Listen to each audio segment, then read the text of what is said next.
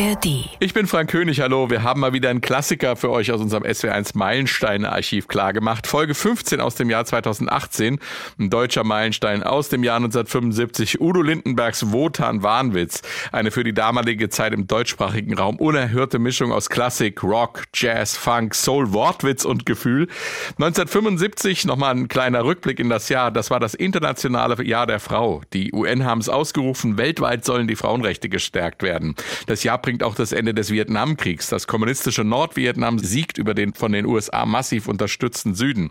Die Schlussakte von Helsinki wird unterzeichnet und bringt Hoffnung auf Entspannung im Kalten Krieg. Entspannung auch im Weltraum. Erstmals treffen sich US-Astronauten und sowjetische Kosmonauten im All. In einem spektakulären Manöver werden dafür die Raumschiffe Apollo und Soyuz miteinander gekoppelt. Der weiße Hai kommt in die Kinos. Der Pink Floyd Meilenstein Wish You Were Here erscheint genau wie A Night at the Opera von Queen. Oh, Mamma Mia, Mamma Mia, Mamma Mia, let me go. Erfolgreichste Single des Jahres ist Paloma Blanca von der George Baker Selection. So, jetzt aber viel Spaß mit Udos Wotan Wahnwitz und meinen ehemaligen Kollegen Werner Köhler und Christian Pfarr. SWR 1, SWR 1, Meilensteine auf Vinyl. Alben, die Geschichte machten. Wotan Wahnwitz von Udo Lindenberg ist unser Meilenstein-Album in dieser Woche. 1975 kam es raus. Man kann es also noch als Udos Frühwerk bezeichnen. Es war sein fünftes Album, aber das erste von ihm, das Goldstatus in Deutschland erreicht hat. Udo hat es damals zusammen mit der deutschen Jazzlegende Peter Herbolzheimer produziert und bei SWR 1 hat es jetzt den Status Meilenstein bekommen. Und warum das so ist, wollen wir jetzt klären. Aus der SWR 1 Musikredaktion sind bei mir Werner Köhler. Schönen guten Tag. Und Christian Pfarr. Hallo. Ich bin Frank König. Ich kann mich noch gut erinnern, irgendwann rund um den 70. Geburtstag von Udo Lindenberg haben Werner und ich mal zusammen in der Kantine gehockt, über Udo gesprochen und festgestellt, dass wir eigentlich alle Songs von Wotan Warnwitz auswendig kennen. Das ist nach über 40 Jahren zumindest ein starkes Indiz dafür, dass Wotan Warnwitz ein Meilenstein ist. Werner, machen wir mal weiter mit der Indizienkette. Was spricht noch dafür? Ich fange mal ganz persönlich an. Als das Album damals erschien, war das für mich, eine, hatte eine Wirkung wie ein Beatles-Album. Es gibt ganz wenig Alben, obwohl ich sehr, sehr viele damals als großer Musikfan gekauft habe, das auf Anhieb mich so angesprochen hat. Du hast es erzählt, ich kann die Texte heute noch auswendig, aber es waren nicht nur die Texte. Ähm, Lindenberg ist in der Musik unfassbar breit. Da geht's vom Jazz, die klassischen Elemente natürlich, Rockmusik, ist alles drin und immer mit absolut hoher Qualität. Und dann die Sprache. Das ist natürlich mit dem Grund, warum wir uns die Sprache so gemerkt haben, die Texte, weil die Sprache so fantastisch ist und dermaßen in den Kopf reingeht. Also für mich ist es wirklich in jeder Beziehung Meilenstein. Es ist sozusagen eine eigene Kunstsprache, ne? Also so ja. ganz, man erkennt sofort, wenn äh, Alliterationen und Schüttelreime im Spiel genau. sind, dann merkt man und in dieser Intensität auch, da merkt man irgendwie, es ist Udo, ne? Das, das hat einen hohen Wiedererkennungswert. Irgendwie tatsächlich eine, eine, eigene Sprache, die er kreiert hat, die natürlich zu tun hat mit Deutsch und mit der damaligen Jugendsprache. Man hat vieles wiedererkannt und konnte nachvollziehen, wie er auf diese Formulieren kommt. Aber alleine die Namensschöpfung Elli Pirelli Wotan Warnwitz, Cäsar Zechmann, das hat er damit auch geprägt. Das haben wir dann bei jeder Gelegenheit zitiert, sowas. Christian, dein Plädoyer fürs Meilenstein-Album Wotan Warnwitz. Ja, weil er eben mit dieser Sprache die Sprache beeinflusst hat. Das wurden ja geflügelte Worte. Und die Art, wie er diese Kunstsprache gesetzt hat, hat man versucht nachzuahmen. Also das war irgendwie eine, das war anregend, so etwas zu hören und musikalisch über jeden Zweifel erhaben. Ich meine, allein durch Herbert Hermes Mitwirkung. Ähm, für mich klingt das Album, das steht musikalisch auf drei Säulen. Das eine ist dieser Big Band Rock, ähm, und das erste Album, das englischsprachige von Udo Lindenberg, ist genau in diesem Stil ja auch gehalten. Er kommt daher. Äh, das klingt wie Blood, Sweat and Tears, von Lindenberg gesungen halt.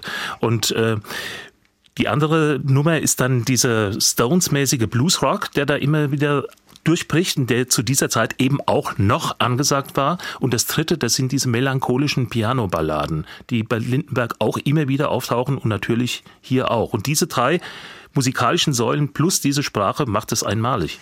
Und ich will es noch mal kurz zusammenfassen. Ja. Sowas gab es einfach nicht in dieser Mischung, in, mit diesen Zutaten. In der Zeit vorher gab es das nicht. Damit war Lindenberg wirklich der Vorreiter. Ja, man darf ja nicht vergessen, 1975, was gab es da äh, in, in, deutschsprachiger Musik, deutschen Schlager, ja? Ja, und natürlich die Liedermacher, Hannes Wader, Reinhard May, die sehr textbezogen waren, äh, sehr lyrisch, sehr politisch zum Teil, aber musikalisch nicht dieses äh, geboten haben, was ja, und der Krautrock, der war der eben anders, der war irgendwie abgespaced. Ja. Der hat versucht, mit klassischen Elementen mehr zu arbeiten, mit, mit psychedelischen Elementen, aber nicht so äh, zupackend einfach. Nicht und dann gab es noch Tonsteine Scherben, also Rio Reiser mit Tonsteine Scherben, das ja, war dann ja politisch, eben, ja. ja genau. genau.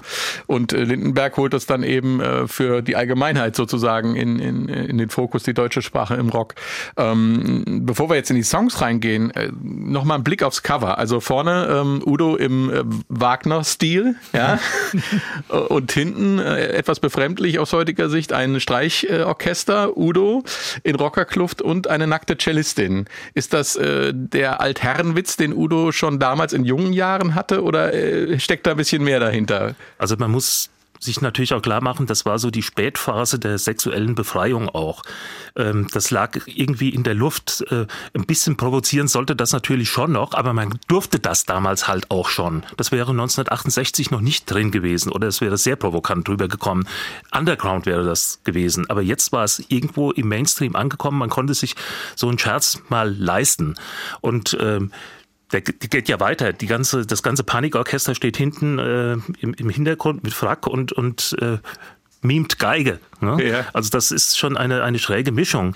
Auch vorne dieses Wagnerianische, diese Anmutung. Ich meine, Wotan Wahnwitz. Wotan ist eine Figur aus dem Musikdrama äh, Götterdämmerung, wo diese germanische Mythologie beschworen wird. Und selbst äh, Wahnwitz hat seine Entsprechung im Haus Wahnfried in Bayreuth. Also das sind ja auch so diese bildungsbürgerlichen Anspielungen.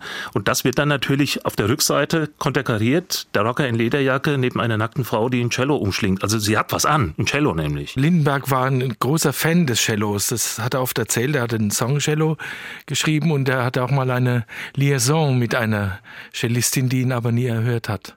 Und eine Nackte kommt ja im Album auch vor. Ellie Pirelli wird ja von der Windmaschine entkleidet. Äh, ähm, insofern äh, sind da schon einige Bezüge auch zum Album. Das sind natürlich Provokationen. Er hat überhaupt keine Tabus. Auch äh, religiöse Themen. Es gibt einen Song Jeremias, wo er also zum Propheten ernannt wird und der Engel, der vom Himmel kommt, verheddert sich mit seinen Flügeln in der Tür. Das sind natürlich auch ein Stück weit Tabubrüche, die aber in der Zeit dann immer mehr toleriert wurden und in den 60ern undenkbar waren. Wobei er aber gerade in diesem religiösen Bereich sich nie distanziert hat.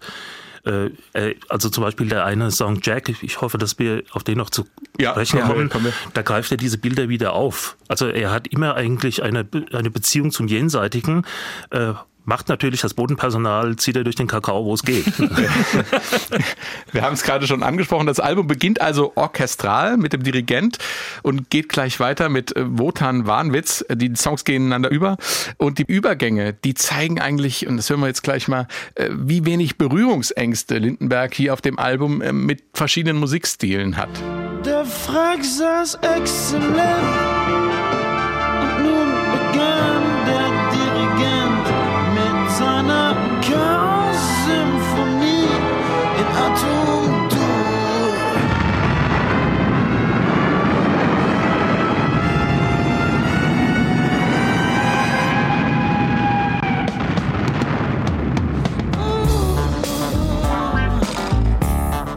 Ich habe eine Theorie dazu. Sag sie. also hier ähm, geht's von Wagner über die Beatles zu Stevie Wonder in fünf Sekunden. Du meinst das Zitat dieser Hochgehen des Orchesters, ja. dieses Chao, die Chaos-Sinfonie in Atom-Dur, genau. erinnert an uh, A Day in the Life. Ja. Ja, man erwartet direkt, Album. dass Paul McCartney ansetzt. Uh, woke up. also das klingt alles so spielerisch leicht, wie er da durch die Musikstile geht.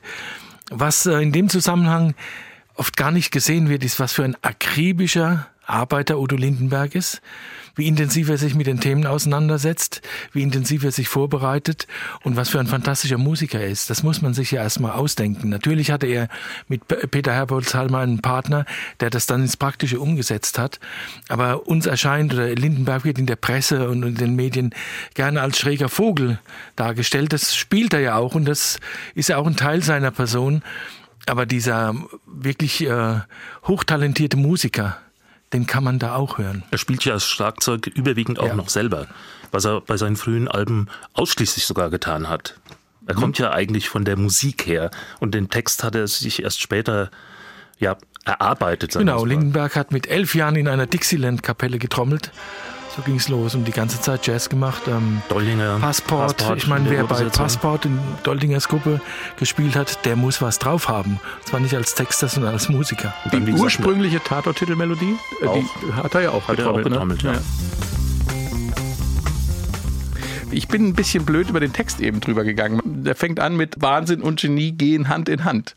Äh, ich finde, das ist eigentlich das Motto von der ganzen Platte, weil es äh, irgendwie wahnsinnig ist, sowas miteinander zu verbinden und genial trotzdem, ne? Ja, und eingängig. Das ist das Entscheidende, finde ich.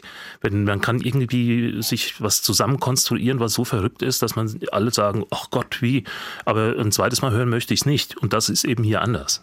Im Song äh, Ellie Pirelli heißt es ja auch, die Rock'n'Roll-Gespenster sind weg vom Fenster, die Arie ist angesagt. Überhaupt ist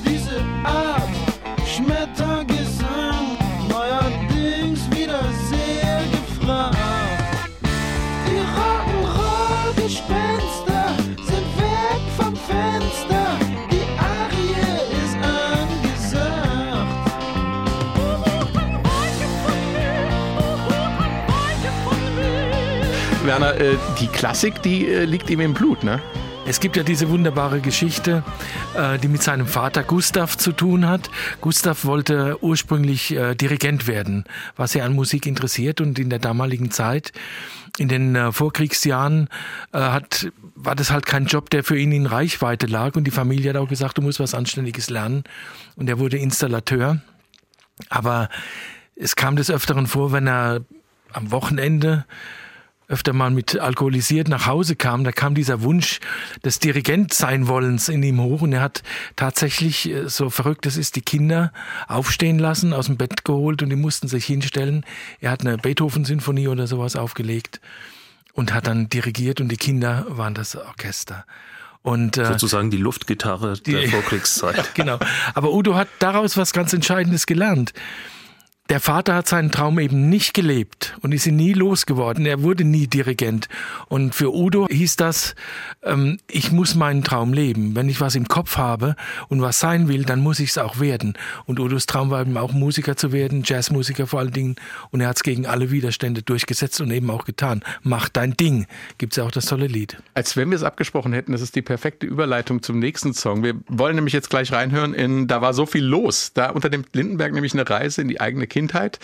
Und zur Vorgeschichte muss man noch erzählen, dass davor der Song Daniels Zeitmaschine läuft und da reist er in die Zukunft. Das gefällt ihm aber nicht wirklich, also geht's gleich weiter in die Vergangenheit. In dem Lied kommt auch das raus, werden wir gleich auch hören, äh, dass er sein Ding gemacht hat. Plötzlich bin ich wieder der kleine Junge ganz spitz auf Lakritz, für den eine Expedition zum nächsten Block weit wie eine Reise nach China ist. Der kleine Robinson Crusoe auf Entdeckungstour. Meiner Mutter Hermine missfielen die Onkel Doktor Spiele und meine Schwäche für Whisky pur. Eigentlich klasse, wie dicht wie dicht diese Geschichte an ihm selber dran ist. Ne? Man muss natürlich auch noch sich klar machen, er war damals noch keine 30. Also das lag so weit dann gar nicht zurück dass man jetzt sagt, also hier spricht nicht ein alter Mann, der sich an seine Jugend erinnert, sondern ein gerade mal erwachsen gewordener, der ähm, das noch im Blick hat. Ja, aber trotzdem ein ganz äh, konkreter Song, der ganz weit weg ist von diesem eher abstrakten Dirigenten, wo man sich immer fragt, wo kommt der her?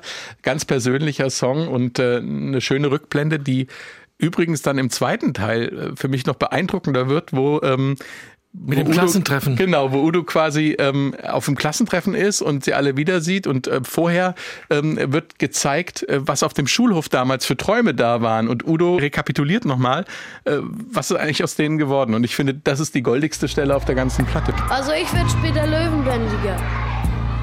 Ach nee, das ist viel zu gefährlich. Da wird man ja gefressen.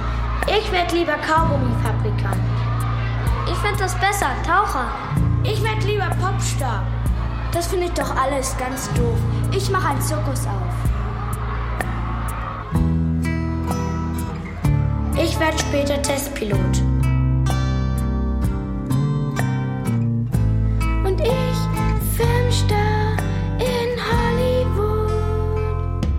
Da haben wir eigentlich das Thema wieder. Er macht sein Ding. Ich glaube, auf dem Schulhof sagt ein Junge, ich werde später Popstar. Letzte Woche war Klassentreffen, da sah ich sie wieder. Die missglückten Helden, die jetzt Beamte sind. Die Bonnies in Kleids von früher, jetzt als Herr und Frau wieder. Die Power von damals ist leider der Cowboy, wurde nur Manager bei der Müllabfuhr. Ja, ich, ich sehe da auch diese, wo uns diese Platte überall mit hinnimmt. Also aus dieser chaotischen, ähm, schrägen Welt des Wotan Warnwitz, Elli Pirelli, dann einfach ins Leben.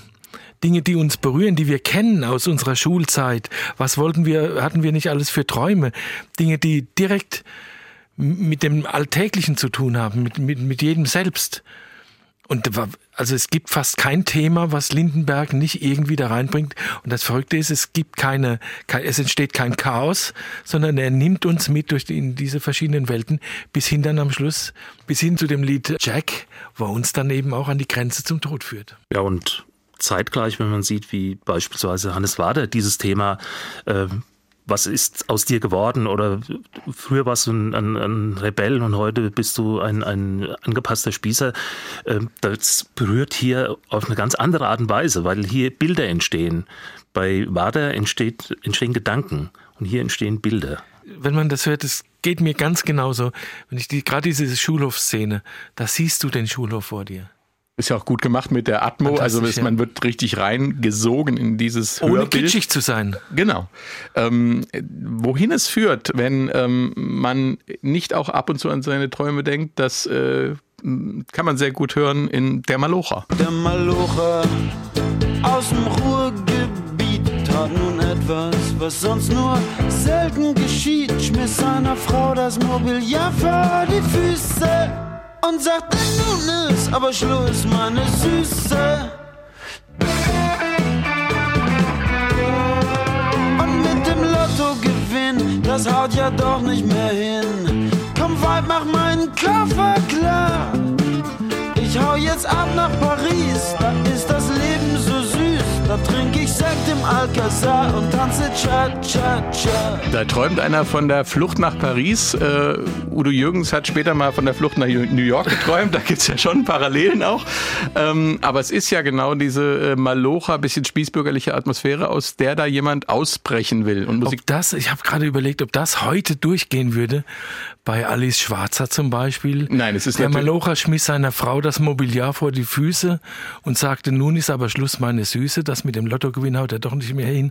Komm, Weib, mach meinen Koffer klar. Das, also- geht ja gar nicht. Nein, das geht nicht, aber es war wahrscheinlich genau so. Und Udo sagt ja nicht, dass er das gemacht hat. Er singt ja von jemandem. Ja, aber es ist aber heute, ich, glaube, heute politisch ging nicht auf, Aufschrei Ja. durch die Nation. Aber das dann durch den Tango-Rhythmus wieder relativiert eigentlich, den äh, Lindenberg ja auch liebt. Greift ja oft diesen Tango auf. Bodo Ballermann, ne? Ja, weil man kann da schön drüber gerade texten. Weil das, weil das rhythmisch so der, der Sprache so, ähnlich ist, der Tango-Rhythmus. Also zumindest wenn er so strikt gehandhabt wird. Ihr beide habt angesprochen, den Song Jack, der sich mit dem Tod auseinandersetzt. Und auch das ist ein musikalisches Bild, in dem Lindenberg uns mit in den Himmel nimmt. Und das finde ich jedes Mal beim Hören wieder besonders beeindruckend. Da siehst du ihn wieder, Jimi Hendrix. Ich weiß noch, als er starb, warst du sehr traurig, weil's für dich keinen größeren gab. Und Buddy Holly singt für dich noch einmal Peggy Sue. Du bist froh, dass er auch da ist und zusammen mit deiner neuen Freundin Marilyn hörst du ihm zu. Brian Jones und Janis Joplin auf dem Nebelpodium. Und bald gehörst auch du zu ihrem Stammpublikum. Was für ein Bild, Christian. Ja, das ist schon mit psychedelisch äh, noch äh, unzulänglich beschrieben, würde ich sagen. Es ist übrigens ganz interessant, er greift diese Thematik ja später nochmal in dem Song Horizont auf, wo es auch um jemand geht, jemand Konkretes, der gestorben ist aus seinem Freundeskreis und äh, das ist praktisch das ähnliche Bild. Hinterm Horizont geht's weiter und hier geht's über den Wolken quasi weiter und äh, diese Beschwörung von diesen schon verstorbenen Rock- und Popstars ähm, war damals auch ein bisschen Mode. Das hat man also oft gemacht. Wackershausen hat es gemacht mit, mit Hallo Engel und so. Aber ähm, wie gesagt, hier entsteht ein Bild, man hat das Gefühl, man läuft über einen fremden Planeten. Ich sehe da also einen, einen schwarzen Himmel, eine, eine ein Kosmos über mir und sehe aber, stehe auf einem Planeten in der Tat, der anders aussieht als die Erde. Und da kommen diese geisterartigen Gestalten, tauchen da auf. Also so sehe ich das. Ja. Wie macht er das? Das ist ja wirklich der Unterschied von guter Musik zu sehr, sehr guter Musik, zu fantastischer Musik. Er erzeugt dermaßen starke Bilder und ich überlege die ganze Zeit, wie kriegt er das hin? Die Orchestrierung, die Musik, die Stimme, das geht alles dermaßen zusammen. Weil die Stimme eben nicht äh, eine klassische drückende Gesangsstimme ist. Man wird durch die Stimme nicht abgelenkt von dem, Und vom Text. dieses über den Wolken. Er trifft die Töne, aber er, er singt das nicht aus. Mhm. Und das äh, heißt, er spricht zu einem und, und singt einem nicht an. Und die Flächen sind, sind unten auch nicht so dominant, sondern erzeugen eher äh, So was die- Schwebendes, diese ne? Watte, dieses Schwebende, diese, diese Wolken, ja. Und was ich ganz einprägsam finde, bald gehört es auch du zu ihrem Stammpublikum, also diese äh, Vorahnung des Todes, das zieht einen auch regelrecht rein. Ne? Ähm, ist ein Stärker geht's nicht, wirklich. ja, ein bisschen schwer jetzt den Bruch zu kriegen, aber wir wollen zum Schluss noch ein bisschen fröhlich aus, der, aus dem Podcast rausgehen. Deswegen haben wir jetzt zum Schluss noch das Riverboat.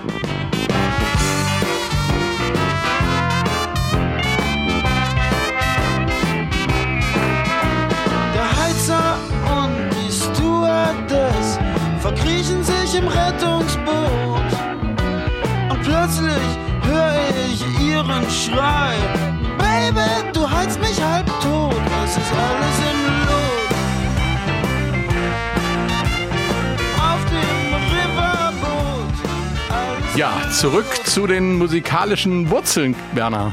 Dixieland Jazz, genau, damit ging es bei Udo Lindenberg los. Als äh, Drama in der Dixieland-Kapelle des Ortes, in dem er aufgewachsen ist. Und es sind ähnliche Bilder wie bei Onkel Pö spielt eine Rentnerband seit was weiß ich, wie vielen Jahren Dixieland. Es war jetzt auch gerade schön dieser Übergang von Jack, das Lied über den Tod, zu Alles im Lot auf dem Riverboot. Das ist einfach dieses Album. Das ist auch das alles pralle da. Leben dann Und wieder, das ne? ist das pralle Leben. Und es ist überhaupt kein Problem, nach einem tragischen Song einen fröhlichen zu hören, weil es eben dazugehört und weil die, weil beides seine Berechtigung Wobei es dazugehört. auf dem Album andersrum ist. Wir haben es jetzt nur so gewählt, weil wir etwas fröhlicher rausgehen wollten. Und der Song hat auch, wenn man den Text mal komplett sich durchhört, hat er durchaus auch se- seine sozialkritischen Elemente. Da geht es nämlich eigentlich dann auch wieder darum, keiner kümmert sich richtig und wenn es den Bach runtergeht, komm, machen noch eine Flasche auf, so da hast du ungefähr. recht, ja. Der Kapitän Cäsar Zechmann Ja. übernimmt nicht die Verantwortung für das Schiff. Dann geht das Boot unter und dann sagt er, na gut, ich wollte schon immer mal U-Boot fahren. Fatal, Es ist auch fatal. ein bisschen Yellow Submarine übrigens Ja. drin. ja, ja. Vielen Dank, Christian und Werner. Ja. ne? Ich bin Frank König und äh, ich sage auch Ihnen vielen Dank fürs Zuhören. Das war unser Meilenstein-Album in dieser Woche. Ciao.